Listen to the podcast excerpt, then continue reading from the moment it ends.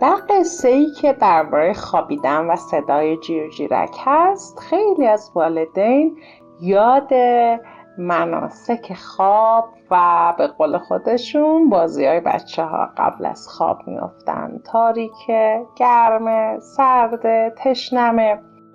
توی این قصه همه این اتفاق ها هست مثل تمام بچه های دیگه دنیا.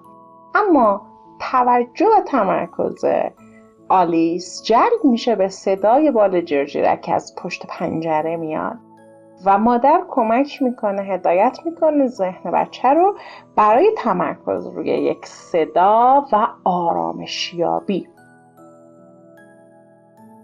آرامشیابی تکنیکیه که دقیقا از محدوده دو نیم سه سال آغاز میشه. برخی از بچه ها عروسکشون رو بغل می‌کنن. برخی از بچه های موسیقی خیلی خیلی آرام و بی کلام باید بشنون. نوری که دارن دریافت می‌کنن باید کم باشه. برای بعضی از بچه ها این تایم ممکنه این زمان پنج تا ده دقیقه طول بکشه برای برخی بیشتر. پس این مراحل آرامشیابی پیش از خواب که گاهی اوقات با کتاب های آرامشی هم همراه میشه. والدین یک یا دو کتابی که محور اصلی قصهشون خوابیدن و لالایی هست بچه رو می‌برن در فضایی که بتونه ریلکس کنه.